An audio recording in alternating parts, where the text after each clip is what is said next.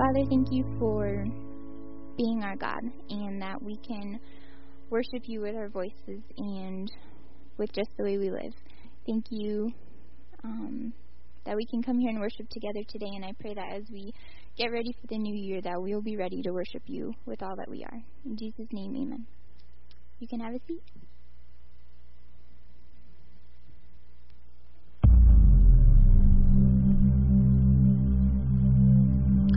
There is a promise. In my presence, you're not welcome here. I will never say, I want you with me. I've told you a thousand times, you are not good enough for me. You will never earn my love. You will always be lost. I would die before I would say, You are worth my time. Again and again I have shown you my presence will always win over my presence. Power, fame, wealth, honor, a new car, a bigger house, happiness, contentment, whatever I give you, it doesn't matter. You will never be satisfied without my presence. Without my presence, you will never be satisfied. It doesn't matter whatever I give you happiness, contentment, a new car, a bigger house, wealth, honor, power, fame. My presence will always win over my presence. I have shown you again and again you are worth my time. I would die before I would say, You will always be lost. You will never earn my love. You are not good enough for me. A thousand times I have told you, I want you with me. I will never say you're not welcome here. In my presence, there is a promise.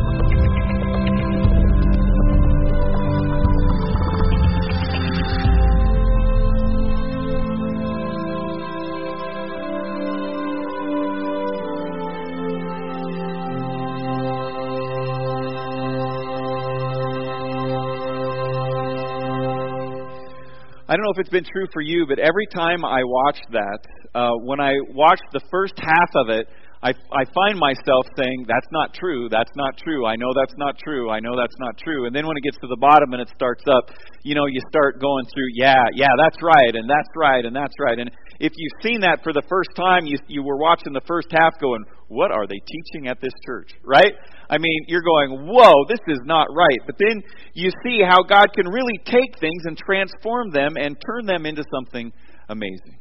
And um, you know, this series we've we we've been going through in uh, the promise of His presence. Three weeks ago, we briefly looked at the fact that there are two major themes throughout the Bible that, that the Word of God and the light of God, and that Jesus was and is the light of God. Uh, creator, Savior, Emmanuel, God with us, and, and the Holy Spirit, God in us.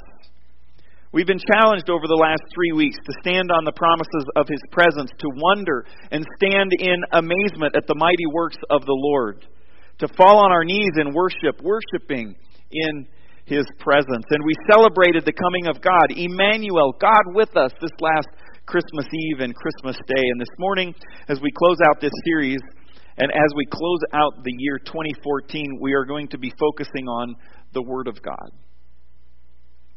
Now, I'm, I'm wondering how you're feeling today.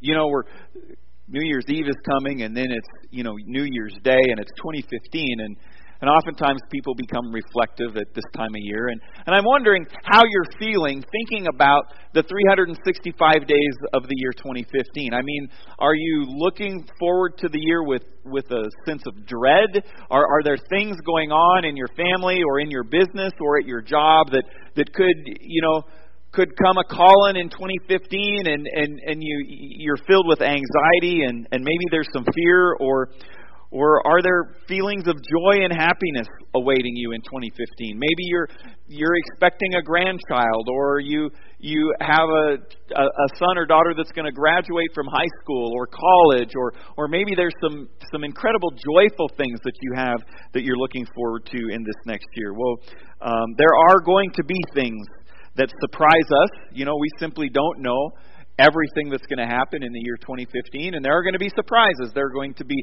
happy surprises, and there are probably going to be some sad surprises as well. But there is something that we have at our disposal that can and will provide a strong foundation that no matter what we experience, we can count on it. Um, it's, it's as accurate and foundational today as it was 2,000 years ago. I'm not sure any of us fully understand the sheer significance that it really, truly has. And it's something that we tend to take for granted, and often we don't turn to it when we should. Any guesses as to what that is? Huh? God's Word, the Bible. Yeah, this book right here that many of us have in our hands here this morning. Uh, did you know that the Bible is the best selling, most distributed, and most shoplifted book in the history of the world? Um, 168,000 copies of the Bible are sold, given away, or published in the U.S. alone every month. Um, and as we begin this morning, I thought it would be appropriate to give you a short Bible quiz to see if you know some of these answers of, to the questions that I have. The first one is What was Noah's last name? Does anybody know what Noah's last name was? It was Zark. Noah's Ark, right? Um, what, what, what is the number of Bibles in the average American home?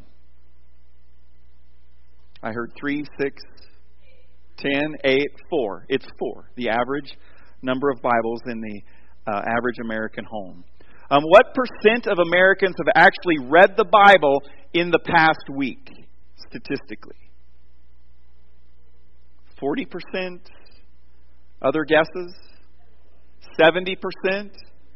65%? The answer is 47%. And that number is actually up 10% from seven years ago. Um, it, did you know that if you would read your Bible for 15 minutes every day, it would only take you about 10 months to read it clear through from Genesis 1 to Revelation? Um, what percentage of the world's population has at least a portion of the Bible in their language? What percentage of the world population? 82%? That's a good guess. 81? Going the wrong direction, 81. 97% of the world's population has at least a portion of the Bible in their own language, which means there's 200 million people who do not. Uh, William Tyndale, who lived in the 1500s, was the first person to translate the Bible into English. What did he get for his accomplishment? A. A Pulitzer Prize. B. Knighted by the Queen of England. Or C. Burned at the stake. Burned at the stake. He was actually strangled to death first and then burned. Um, it seems that the church didn't want the Bible to be put in the hands of everyone without uh, the oversight of the church to interpret it for the people. Um, where is the first baseball game in the Bible? Yeah, it's in Genesis, in the beginning, right? Um, and in the beginning, Eve stole first, Adam stole second, Cain struck out Abel, and the prodigal son came home. Uh, how many books in the Bible do not mention God by name? Two is correct. Now, if you were not at first service, can you tell me? Oh, good guess. Can you tell me which two? Esther is one. Song of Solomon is the second one. Okay, what is the longest name in the Bible and where is it found? Now, this was far out there trivia, I understand, but it's found in Isaiah chapter 8, verse 1, and the name is Maher Shalal Hashbaz. And then I've read other things that said that attached Ben Isaiah onto the end of that, but I couldn't find an English translation that had the Ben Isaiah, so I left that off. Um, what is the longest verse? The longest verse in the Bible. That's the shortest verse. And that was my next question. Uh, the shortest verse is Jesus wept, found in John chapter 11, verse 35. The longest verse in the Bible is Esther chapter 8, verse 9. It's 90 words long. The longest chapter, can anybody tell me that? Psalm 119 is the longest chapter. Um, did you know that the Bible was originally written without chapters and verses? The verses uh, in the New Testament were added by a Frenchman. I can't pronounce his name, but it was done in 1551. And of course, you know, if we didn't have chapters and verses, it would be difficult for a pastor or a preacher or teacher to say, turn to the book of Mark, you know, chapter 3, verse 14. We would be saying, oh, well, you know, get to the book of Mark and, you know, go, you know, four, five, six pages and, and then, you know, catch up to me, that sort of thing. Um, who was the first person to have insurance in the Bible?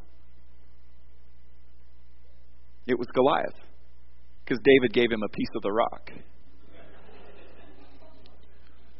And, and why was Goliath so surprised when David hit him with that rock? The thought had never entered his mind. It's true. You know, the, the Bible is truly a unique book. It is 66 individual books written on three continents in three different languages over a period of approximately 1,500 years by more than 40 authors who came from many walks of life. And, and even with those facts, the Bible remains to be one of the most unified books from beginning to end, free from contradiction, of any other book written. Um, its, its message of hope and redemption through Christ Jesus um, provides this unity. This unity is unique from all other books, and in my opinion, is one of the evidences of the divine origin of all of the books and, and the Bible being put together itself. Um, I think that uh, another uh, another thing that that says that it's it's a reality and isn't a fairy tale or wasn't written as myth, you know, is the fact that it's so truthful about the men themselves who recorded the words. You know, if, if we were writing myth or we were writing fairy tale, we probably wouldn't write the things that Peter did about how many times he put his foot in his mouth. And the, the disciples would have talked about how great and faithful they were and, and how, how strong they were, etc., etc., etc. Moses would never have written about the fact that he killed someone or that David did, or, or we, we wouldn't read that stuff. And, and in all of this, we see a unity that is found in no other book. And this is the promises. These are the promises that we can stand on. That is why we can go into 2015 without anxiety and without worry. Not without problems, not without troubles, but facing those problems and facing those problems, those troubles, standing on the promises of God's Word. This is why there will be joy and peace in the coming year. And I want to give us four actions this morning that we can take in regards to God's Word. Four uh, challenges. Maybe, maybe you're one of those people that makes New Year's resolutions. Uh, maybe one of these four things could be one of your New Year's resolutions for the year. Maybe, you know, you don't buy into all of that New Year's resolution stuff, but you are a person who likes to set goals, which we all should. We should set goals for ourselves, for our life, for our families, for our children. And maybe one of these four things could be a goal for you this coming year. Let's consider them. First of all, let's stand on the Word of God. Let's stand on the Word of God. Turn with me in your Bibles to, to Galatians chapter 1. Galatians chapter 1, verses 6 through 10. If you didn't bring a Bible, grab one from underneath a, a chair in front of you or beside you. And um, if you don't know where to look or you just even feel nervous about that, we're going to put the verses up on the screen this morning. So, um, Galatians chapter 1, verses 6 through 10. Beginning in verse 6 I am astonished that you are so quickly deserting the one who called you by the grace of Christ and are turning to a different gospel. Could you imagine being the Galatians, uh, one of the Galatians, and hearing this letter read to you, hearing this, uh, these words from Paul?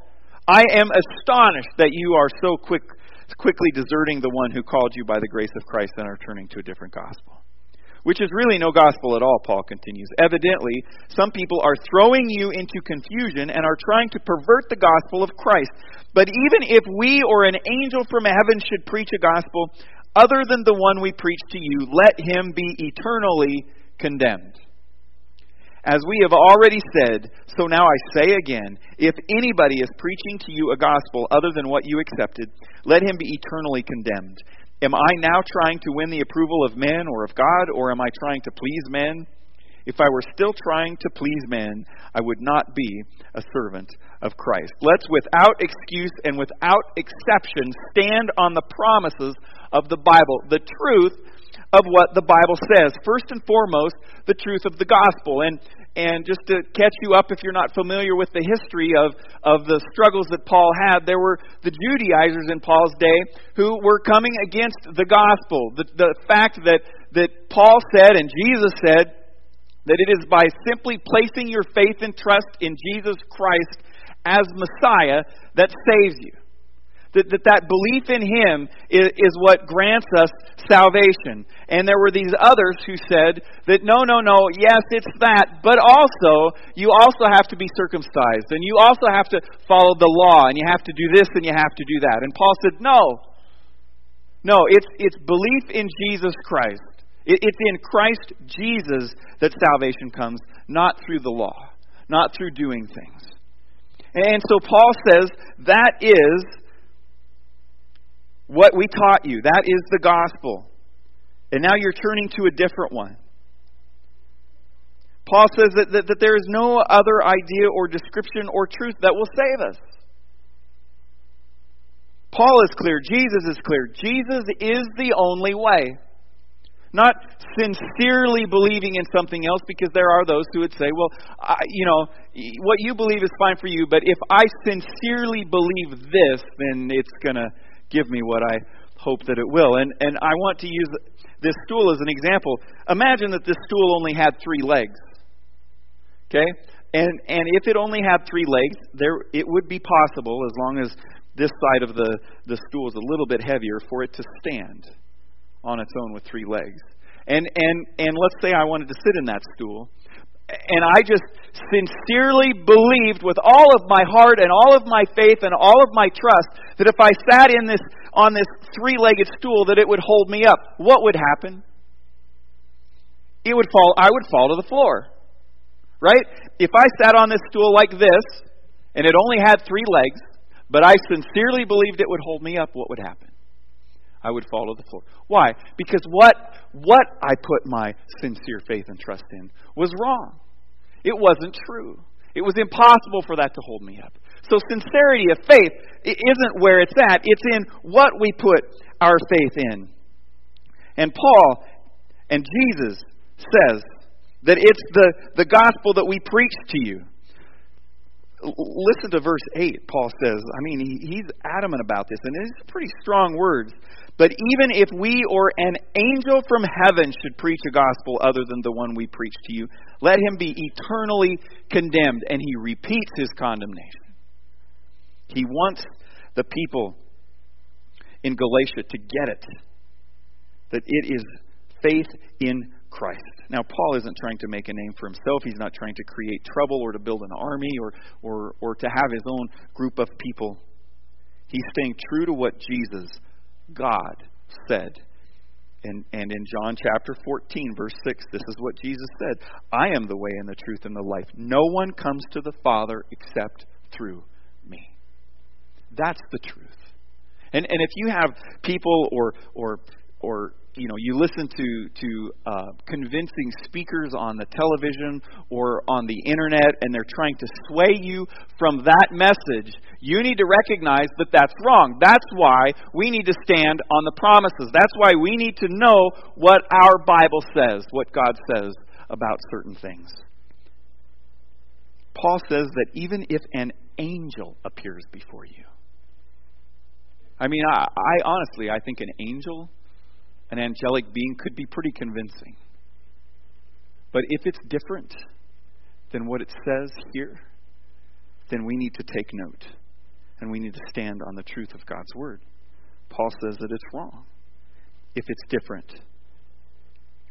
There are so many other promises as well promises of peace and hope and healing, promises of blessing and strength in difficult times, promises that, that Jesus is the rock and on whom the one that we can place all of our burdens and all of our cares. In fact, the promises that we can stand on are really inexhaustible. I mean, we could study our Bible every day to the end of our life and not know everything there is to know about the promises of God. We could do that for an entire lifetime, and, and the riches of Christ would continue to be unsearchable. It, it happens almost every day, doesn't it? If you read your Bible on a regular basis, and, and, and I mean, you could read a passage that you've read a thousand times, and it just slaps you up the side of the face, and you go, I have never seen that before. I have never seen that before. God teaches us. So let's stand on the promises of God's Word in 2015. Let's also, number two, trust the Word of God for instruction. Now, instructions are good, right? I mean, it's good when you get anybody assemble anything, anything, buy anything for your kids that said some assembly required, right? We've kind of gotten away from that, haven't we? Um, because it can be difficult sometimes. I, last year we bought Brittany this lamp, and and it was just all of these little plastic pieces, and you were supposed to weave them together, and there were instructions with it. Uh-uh, it wasn't even happening with the instructions. Um, so praise the Lord for YouTube, right? YouTube, how do you put this thing together? And we watched a video, and when we could watch somebody do it, uh, we managed to make this really cool plastic thing that glowed, you know, and you could buy more things and make it bigger, make it into different shapes, that sort of thing. Anyway, um, the instructions were extremely important when it came to that. Uh, one of my one of the favorite memories that I have of instructions. Uh, we were putting a, an air conditioning compressor on a four wheel drive tractor when I was on the farm. And, uh, you know, we got the compressor, and of course, what's the first thing that anybody does with anything that they're going to fix? They pull it out of the box and they go to figuring out how to get the other one off and, and that sort of thing. And, and you know, it's just a, a couple wires and, and, you know, some, some, uh, some, some connections of pipe and then, you know, um, vacuuming it out and all of that. Anyway, inside this box from this uh, air conditioning compressor from John Deere is this piece of paper. It's about this big and it has a picture of a farmer um, drop kicking an air conditioning compressor. And it says in big bold letters, if all else fails, read the instructions. I'm not kidding you. Even John Deere knows that men, mostly, I'm not saying all farmers are men because I know there are women farmers, but they would probably actually read the instructions. Um, the guys would not. Instructions are important. We need them. Turn with me to 2 Timothy chapter 3 verses 10 through 17. 2 Timothy chapter 3 verses 10 through 17.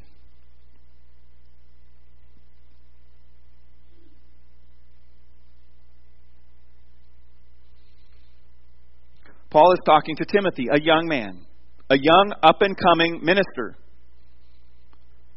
And Paul says this You however, know all about my teaching, my way of life, my purpose, faith, patience, love, endurance, persecution, sufferings, what kinds of things happened to me in Antioch, Iconium, and Lystra, the persecutions I endured. Yet the Lord rescued me from all of them. In fact, everyone who wants to live a godly life in Christ Jesus will be persecuted, while evil men and impostors will go from bad to worse, deceiving and being deceived. You know, our world today is no different than their world back then, is it? I mean, it, it just, our world just seems to continue to spiral down um, and get worse and worse and harsher and harsher. But as for you, Paul continues, continue in what you have learned and have become convinced of, because you know those from whom you learned it. And how from infancy you have known the Holy Scriptures, which are able to make you wise for salvation through faith in Christ Jesus. All Scripture Paul says, is God breathed and is useful for teaching, rebuking, correcting, and training in righteousness, so that the man of God may be thoroughly equipped for every good work. Paul says that the scriptures, Timothy, make you wise for salvation. We can know what it means to be saved and how from the words of the scripture. You know, we can know what it means to be good. We, we have illustrations of all of this. And, and as Paul is giving Timothy this testimony right here, the scriptures that they have are, are the first five books of the Old Testament. The, and, and it is even in amongst those pages, from all of the prophecy and everything, that, that you can know, that we can know salvation and be trained in righteousness. And then as we think about the books that the disciples wrote and all of that, this, this I believe, transfers to all of those as well. All Scripture, he goes on, all Scripture is God breathed and is useful for teaching, rebuking, correcting, and training in righteousness, so that the man of God may be thoroughly equipped for every good work. We can know what it means to be good. The Holy Spirit gives us the ability, and God's Word instructs us in the ways. We will be persecuted for doing good, but that's, in my opinion, the better alternative than not doing good, than not being made wise in salvation. Now, don't we all want to be learners? I mean, none of us really want to just sort of stay the same, do we? With the same amount of knowledge that we have today. We, we want to learn new things about life, about creation, about our spouses, about our kids, about other, other subjects in life. Let's turn to God's Word for that learning as well. In fact, the best kind of instruction comes from the pages of our Bibles. Thoroughly equipped for every good work, Paul says in verse 17. That's a transformed life. That's a life that's being changed. God uses His Word to transform our lives. And as our lives are transformed, our spiritual roots grow deeper and grow more healthy. And when our trees, our lives are healthy, they produce fruit. The fruit of the Spirit begins to be evident. Have you ever noticed this? Have you ever noticed a time in your life when you were more patient than previous weeks or months or years? Uh, have you ever noticed a change in your life where you were less critical of people that aren't like you, that, that don't look like you, that, that don't talk like you? Do you have times in your life where you have hope? Where in previous times you, you were in despair, and, and, and you can account that to the fact that you have the Holy Spirit and, and the power of God working in your life, and He's transforming you and changing you into something today that you weren't back then, that is fruit. That's fruit that you are bearing because of God's Word. Your tree is growing in the instruction of God's Word, planted by a stream of water. You know, there's a psalm. Uh, Roy, let's just throw that up there right now, and I'll read those two verses. Psalm chapter 1, verses 2 and 3 say this Blessed is the man who does not walk in the counsel of the wicked, or stand in the way of sinners, or sit in the seat of mockers. But his delight is in the law of the Lord, and on his law he meditates day and night. He is like a tree planted by streams of water, which yields its fruit in season, and whose leaf does not wither. You see, there are times of dryness, there are times of drought in our lives, but when our roots are deep and, and strong in the Word of God and in our relationship with God, then even in those times, our leaves will not wither. They will stay green. They will flourish. We will, we will be able to stand on those promises. We've had some, some tough things happen in our family over the course of the last year, and, and uh, I mean, very emotional, um, psychological things really challenging things. And, and Sarah and I were talking about this one day, and I said, Could you imagine us going through what we've gone through if you and I weren't as strong in our relationship as we are today? And, and as we as I think about that and as we talked about that, it's it's true. If if our marriage relationship weren't solid and strong and growing and loving and forgiving it, through the process of those other things, it would have been disastrous. I mean, I would have been as big a wreck and mess as, as the other people. I'm I I'm I'm even convinced that that if that were not the case, I probably would have ended up, you know, on the couch in the fetal position. A mess. But because of that strong root system that we had within our marriage, we were able to to weather the storms of these other things. And it's true in our spiritual lives as well. When when we have our roots sunk deep into God's word in our relationship with him and we're trusting in in the instruction of his word and and we are in a strong relationship with him when other things happen around us, our leaves do not wither because we are like a tree planted by the by streams of water. So we need to root ourselves in God's Word. We don't lose hope. Our marriages remain strong as we are rooted. Our children are encouraged by us as we trust in the instruction of God's Word. Our relationship with God and our reading of the Bible can diminish when things are good, though, can't they? You know, if things are cruising right along, we're doing pretty good, and we sort of just stop doing some of those things that we were getting life and energy from because we think we got this. I mean, as human beings, we're notorious for this. May that not be the case. May that not be true in 2015. Let's stand on the Word of God and trust in it for instruction.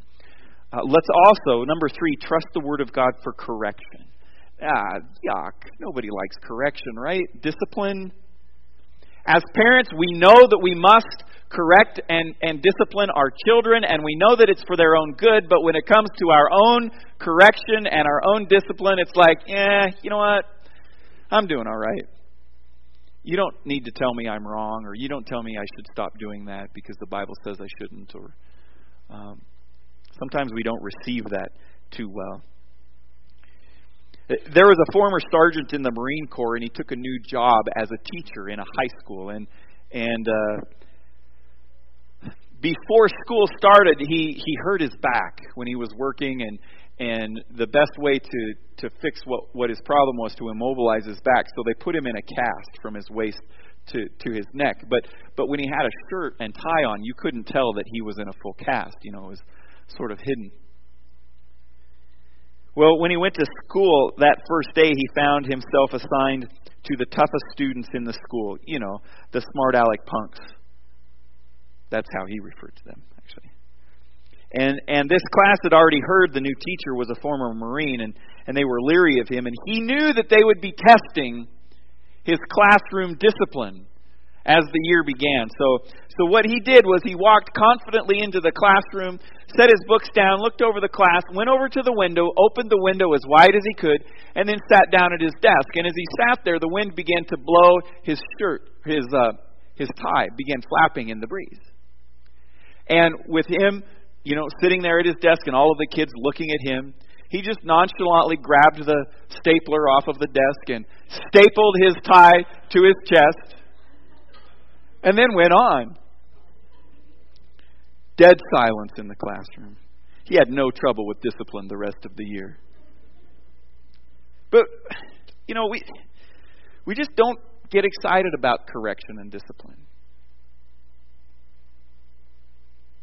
But, it, but it's important, an important aspect of life. Turn to Hebrews chapter 4. Continue moving back in your Bible to Hebrews chapter 4, verses 11, 12, and 13.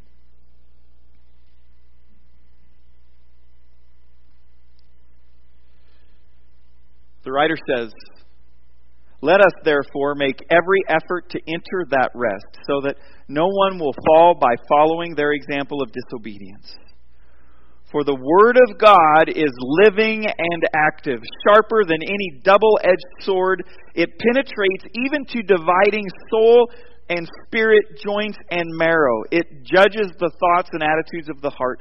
Nothing in all of creation is hidden from God's sight. Everything is uncovered and laid bare before the eyes of Him to whom we must give account. You know, God's Word is living and active. I mean, we we read it at times and it just seems to lay bare our life.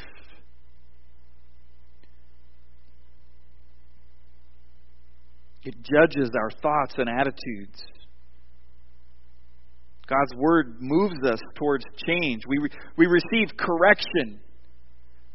I mean, it doesn't feel good, and sometimes we're tempted to just put it aside and not pick it up again or to skip over that part. Yeah, I don't that's not my favorite part, so we're just going to skip that one, you know. It's it's almost like you're intellectually tearing a page out of your Bible and saying that doesn't apply to me. But but when we humbly listen to what God teaches us and the correction that he makes, we recognize that it is for our own good. I mean, how many times as parents have we maybe even said that to our children? This is for your own good that I'm doing this, or that I'm not allowing you to do this, or etc. So let's trust God's word for correction. Let's submit to Him through our reading. Which brings us to our fourth point, and that's the simple fact that we must do that. We must read it. I call it in your notes delight in God's Word. Delight in God's Word. But his delight is in the law of the Lord, the psalmist says in verse 2. And on his law he meditates day and night. Now, have you ever had a really good steak? I mean, a really good one. One of those that you, you barely have to chew. You know, you sort of put it in there and it just sort of melts and you can taste the flavor. Well, let's say you and I have been fasting for the last couple days, and the only thing that we've had is is liquid. We've had some tea and water and maybe some juice. And we're going to break the fast. So so we decide we're going to go to Cheyenne, and I don't know if they have the best steak, probably not, but we're we we go to the Outback Steakhouse, okay, and and we order the most expensive steak on the menu. We we order it medium rare, which is the best way to eat steak. And and let's say that it's or medium. We'll, we'll go we'll go in the middle for everybody. Everybody's likes. Okay, a medium steak, a filet mignon, uh, uh, seasoned like you've never had it before. And and and so the waiter brings it to you. And so what's the first thing that you do? You take your fork and you stick the steamed broccoli right, and you eat that. No. No, you cut off a piece of that steak and you sort of look down at the, those around you at the table that put steak sauce on their plate. And you just put that piece of steak in your mouth and, oh, mmm. You slowly chew it. Not like your Labrador, you know, retriever when you drop them a piece of steak and it's gulp gone. Have you ever wondered why dogs just gulp it and don't, you know, savor the taste of this gift that I'm giving you from my table? But th- but that's what we would do, isn't it? We would we, would eat a bite and, and we would savor it and we would chew it slowly and then and then we, we, if it's really really good, the more that we eat, the more that, that we would want. That's what I'm talking about when it comes to God's word. To, that, that's what the psalmist is saying about meditating on it day and night. And, and, and that intake of God's Word is just like the daily eating and exercise habits in our own lives that increase our health, our physical health. You know, if, if we exercise daily spiritual habits, that increases our spiritual health. And, you know, I think maybe a, a tendency that we have in our life is to, to binge things. I mean, who hasn't who hasn't sat down and watched a full series on Netflix, right? You just start watching something and you can't stop. You watch the end of one episode and then you watch the next one and the next one. Before you know it, it's like one in the morning, right? That's a small confession I'm making. Um, that happens.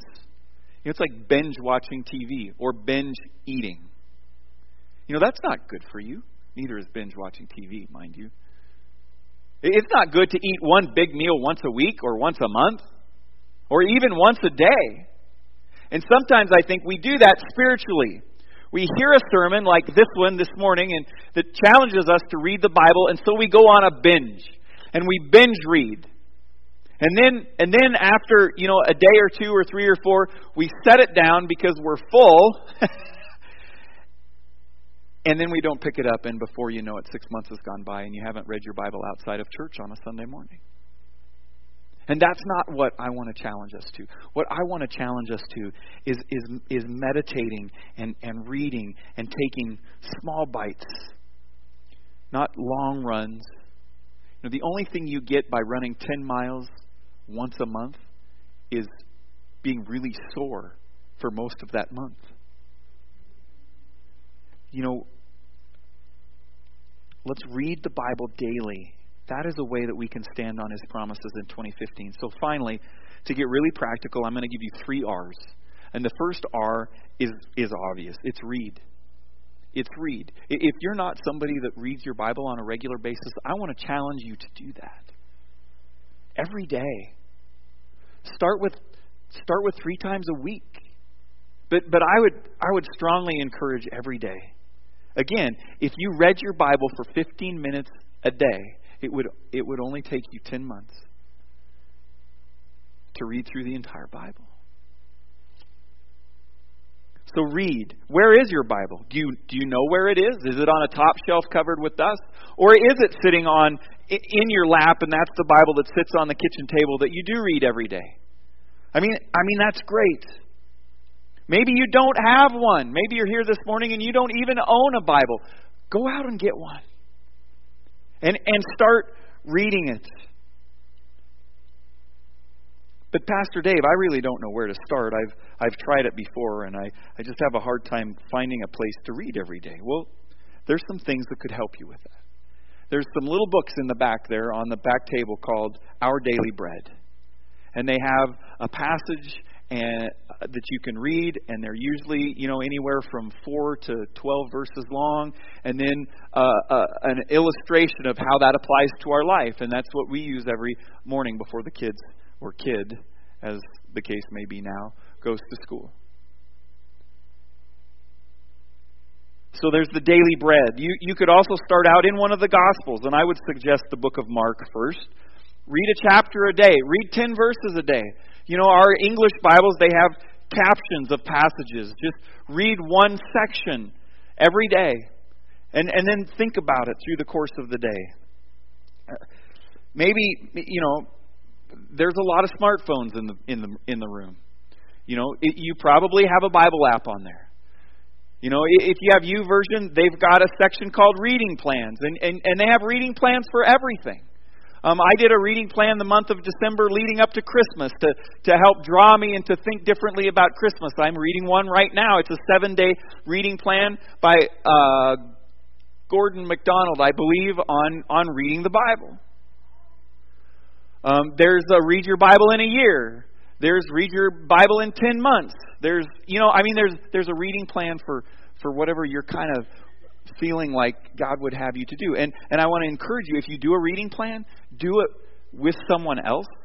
You know, maybe a husband and wife or or a couple friends, coworkers or something like that because you know New Year's resolutions and goals, right? Unless there is somebody else that knows you're doing it, when you stop doing it, it just just no big deal, no consequence. But but uh, I did a reading plan with a friend, and it was it was great. We kept each other accountable. Uh, when their son left for his freshman year at Duke University, his parents gave him a Bible, assuring him it would be a great help. Later, as he began sending them letters asking for money, they would write back telling him to read his Bible. And they would cite chapter and verse and tell him and encourage him to read those. He would reply that he was reading his Bible, but he still needed money. When he came home for a semester break, his parents told him that they knew that he had not been reading his Bible. We know for a fact. And he said, Well, how? And they said, Well, if you had read the verses, chapter and verse, you would have noticed that we tucked $10 and $20 bills by those verses that we were citing. We just need to read. We just need to read it. Second, we need to reflect. This is meditate. Psalm 77:12 says, "I will meditate on all your works and consider all your mighty deeds, delighting in it." Now I'm not talking about Eastern mysticism kind of meditation. I am simply talking about taking a loving look. Um, taking what you read in the morning or at night before you go to bed and thinking about it during the day, pondering its truth, analyzing what it said, mulling it over in your head throughout the course of the day, asking the Holy Spirit to empower your life with it. You know, you meditate every day. I mean, most of us in here. How many of you worry? How many of you worry? Raise your hand. Okay? That's a form of meditation, you know. Um, though it's negative. When you worry about something, you ponder it, you analyze it inside and out, you mull it over. Well, I would encourage us to ponder God's promises, not your problems. Let's meditate on that. And finally, read, reflect, and then respond. This is the so what. This is where the rubber meets the road. Is there something that needs to be changed in my life? As we're reading God's Word, those things come to us. God speaks to us. He, he, he, he drives that double edged sword in and, and convicts us of things or teaches us things. Is there something that I need to hold to as truth as I'm reading this? Is there someone I need to forgive? Is there forgiveness I need to ask for? There's so many ways that the, that the Holy Spirit instructs us and teaches us through our reading of His Word. And our response to Him will drive our roots deeper, making it a reality in our life instead of just a thought or a theory. Let's learn from the instruction and correction and let's submit ourselves to the transforming power of God in our lives this year in 2015. And then I have one final challenge, and it's this. Um, would you consider taking the 1040 challenge? And you, you might want to write this down in your notes or something if it's something that intrigues you. It's essentially this it's, it's a challenge to read your Bible 10 minutes a day for 40 days. 10 minutes a day for 40 days. You know, they say that it takes 40 days to change or make a habit become a reality in your life. Well, here's a chance. They say Olympic athletes can commit themselves to an inescapable eternity of repetition. Think about that. Olympic athletes commit themselves to an inescapable eternity of repetition hours, days, years. For what? For the promise of moments everlasting. Think about that. Moments everlasting. Think about that Olympic athlete in the moment getting their gold medal. Maybe you even watched them get their gold medal. Now, think of all of the athletes that you can remember who got gold medals. I can't remember a whole lot. Maybe a few exceptions just because of the person, but that was not an everlasting moment. But when we meditate on God's Word and it becomes a part of our life, I mean, then we're talking everlasting moments. Let's commit ourselves to developing the habit of delighting in the law of the Lord and meditating on it day and night for 2015. If this is new to you, I strongly encourage you to take up the challenge. Start with the 1040. Get a Bible app do a plan, and see what the Lord does as He transforms your life and the life of those around you. Let's pray. Lord, thank you.